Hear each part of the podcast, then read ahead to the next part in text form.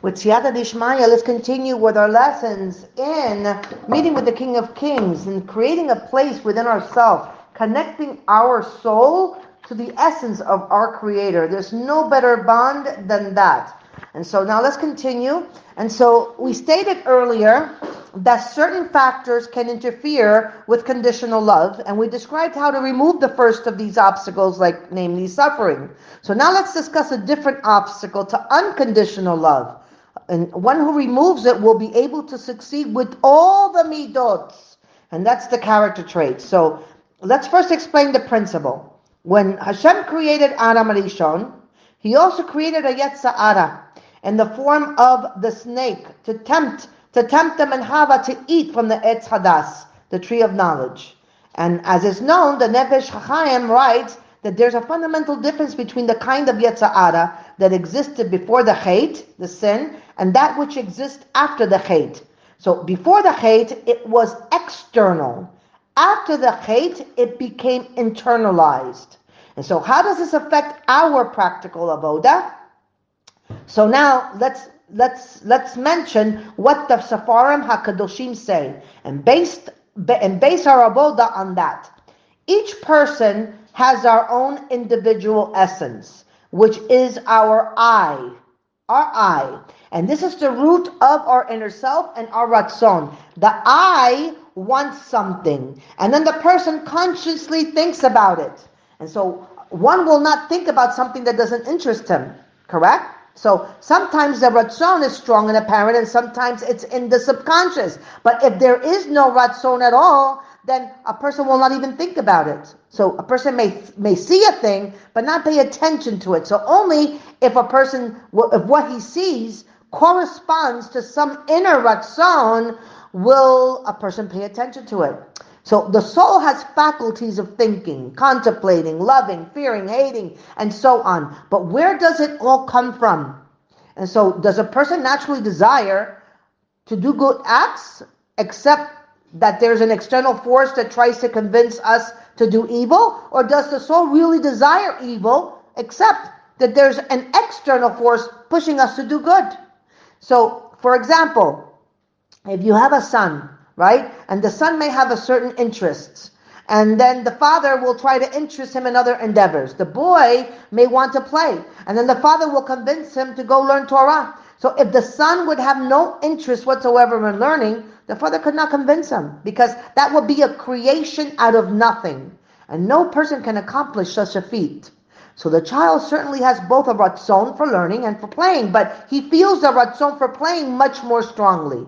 And the ratzon for learning seems like some kind of external heavenly voice telling him he should learn Torah, and the ratzon to play pushes away. So what does the father do? He takes those fake positive thoughts in the child that tell the truth, but are pushed to the side and tries to magnify and expose them. So gradually the two desires become equal, and then the ratzon to learn becomes even stronger than the desire to play, and he agrees to learn.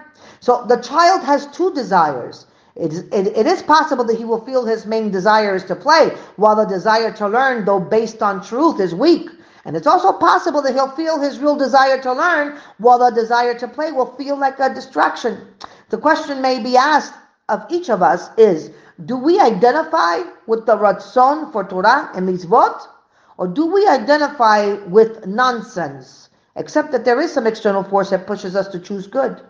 So in simple words, the Yetzer Tov, the I, with the Yetzer Hara, trying to take us away from the goodness, or are we essentially evil, with the Yetzer Tov trying to take us out of that state? So this is a fundamental change that occurred to Adam HaRishon through the Chait. When the Nefesh HaHayim states that the Chait placed the Yetzer Hara within man, he means that before the Chait, man was in a perfectly good state. And the Yetzer Hara tried to take him out of it and place him in an evil state. And after the Chait, the inclination of man's heart is evil from his youth. And this means that the soul has now been placed in a situation which good and evil are intermingled, and evil dominates over good. So the job of the Yetzer by guiding a person to imbibe the Torah's wisdom and fulfill His commandment, is to accrue merit for the soul so that it can inherit its place in a world that is all good.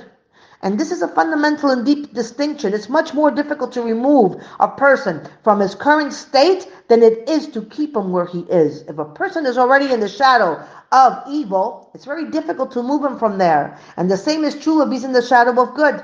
So if a person were essentially in a positive state, and the Yetzer Hara would try to remove him from there, it would have a, he would have a difficult task. While the task of the Yetzer Tov would be relatively easy. And that was a condition before the Chait. After the Chait, when one is in a state of the inclination of a man's heart is evil from his youth, he has a strong connection, a strong connection to evil. And the Yetzer Hara's task is much easier than that of the Yetzer Tov. So the Yetzer Tov has to work very hard now to relocate him to a world of total goodness. So, but the truth is that man's state before the sin is not only a matter of the distant past. That state as well is a potential in each of us, in each in, in each and every one of us. It says, Sadiqim, their hearts are under their control. They have worked hard to plant their trees in a world of goodness, except for one branch that might incline to the side of evil and must be restored to the side of good. But the Rishaim, the Rishaim, their hearts are not under their control. They are under the power of the Yetzer Hara. And they have to struggle with each negative desire and restore it to the side of goodness. So this is the constant struggle between the soul and the body. The soul seeks to do the will of its creator, but the body has its own physical interest. Adam HaRishon's soul before the Chait was dominant, but afterwards it became hidden and the body became dominant.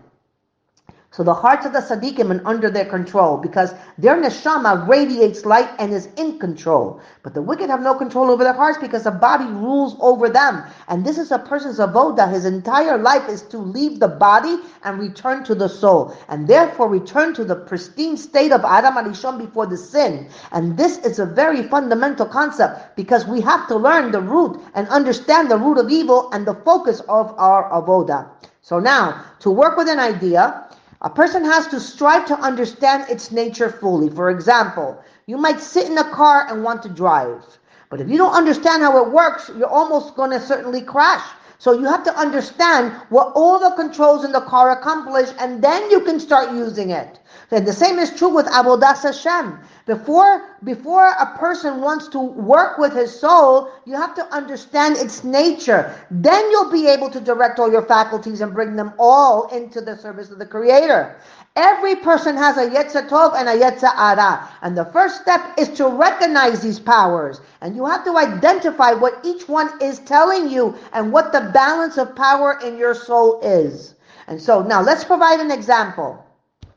You may have a desire to eat a particular food and you decide to conquer your desire. So you decide that you'll only eat certain foods, but not that that desired, not that desired food. And this is a very superficial form of avoda. And it's most likely to fail because you're working without understanding the basic principles. You may, you may have read in Sepharim that physical desire is a lowly trait which distances a person from his creator and you may decide not to eat. So each day is a new struggle. And we can't say that you'll definitely fail, but it's almost certain. And so we see that in general, each such commitments last for a very short time and then fade and come to an end. So before committing not to eat a certain food, you have to think, do I want to eat or not? And you should then become aware of the two forces operating within the force that desires to eat and the opposing force that seeks to abstain. And so it's not enough to know that Hazal say that a person has a Yetzer Tov and a Yetzer Hara. You have to also find these forces in your heart. And so if you suffice with the faith in this concept, although faith is wonderful, you won't be able to work with your heart. You must see how this relates to your inner self. Otherwise, the words of Hazal will be disconnected from you. You have to see what these forces that Hazal speak of show their presence in your heart you should be sensitive to your feelings about food and then relate the words of Hazal to those feelings. And on one hand, you'll notice that you'll eat, and on the other hand, you will not eat. And based on how had taught us, the Yetzer Hara is telling you to eat, and the Yetzer Tov is telling you not to eat.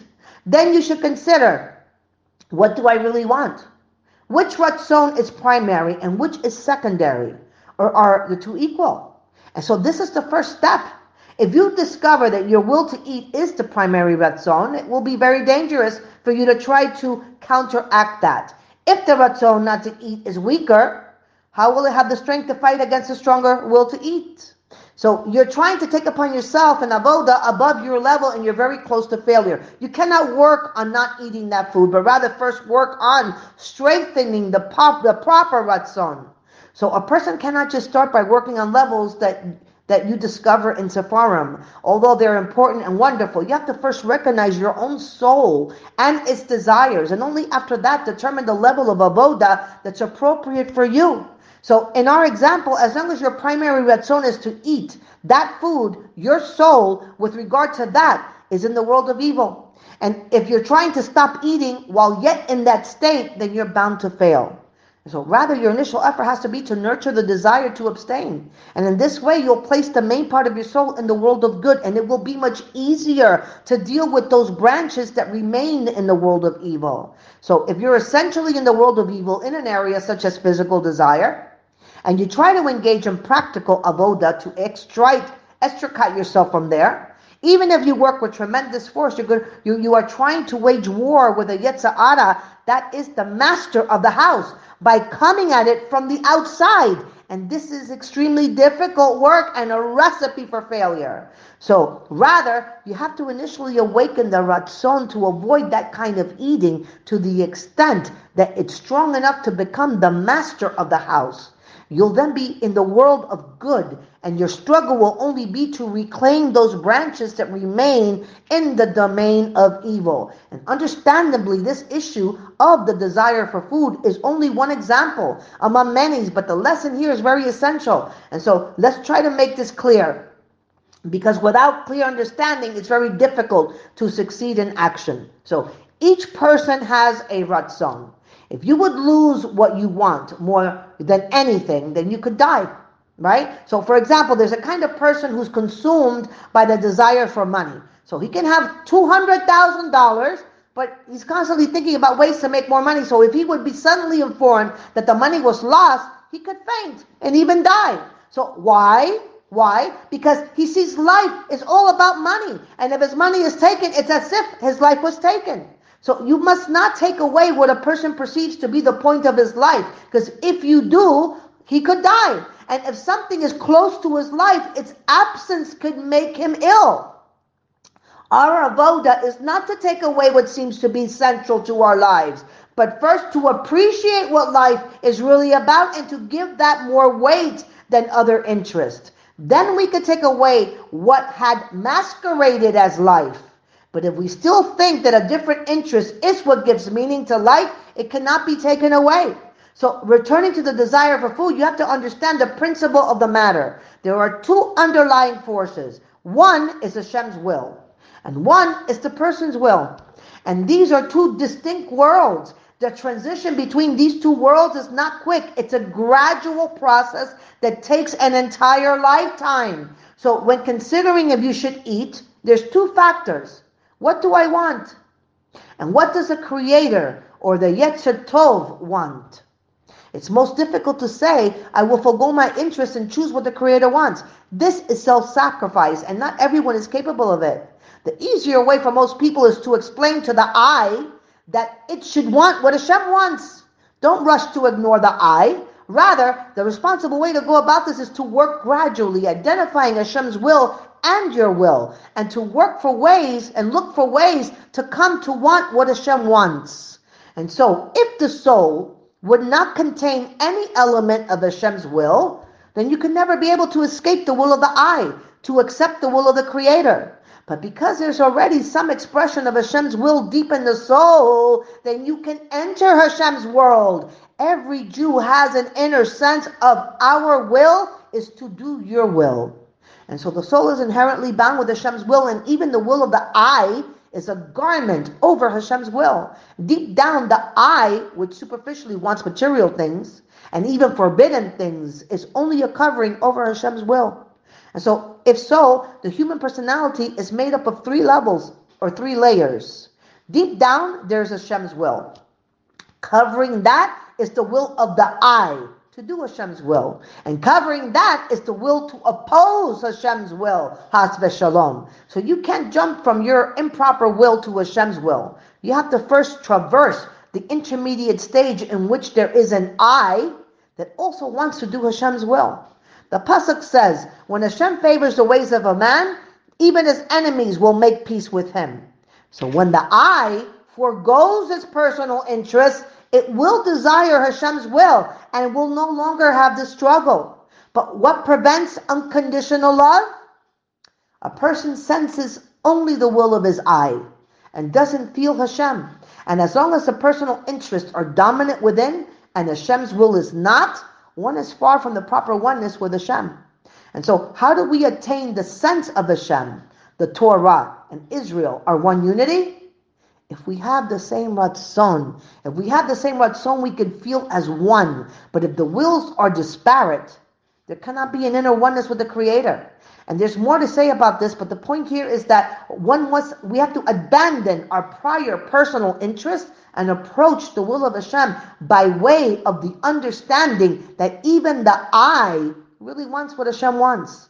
And B'siyata Dishmaya, with Hashem's help, may Hashem help us to Bezrat Hashem always and truly want to do only Bezrat Hashem, with Hashem's help, His will. Baruch Adonai Leolam, Amen, Ve Amen.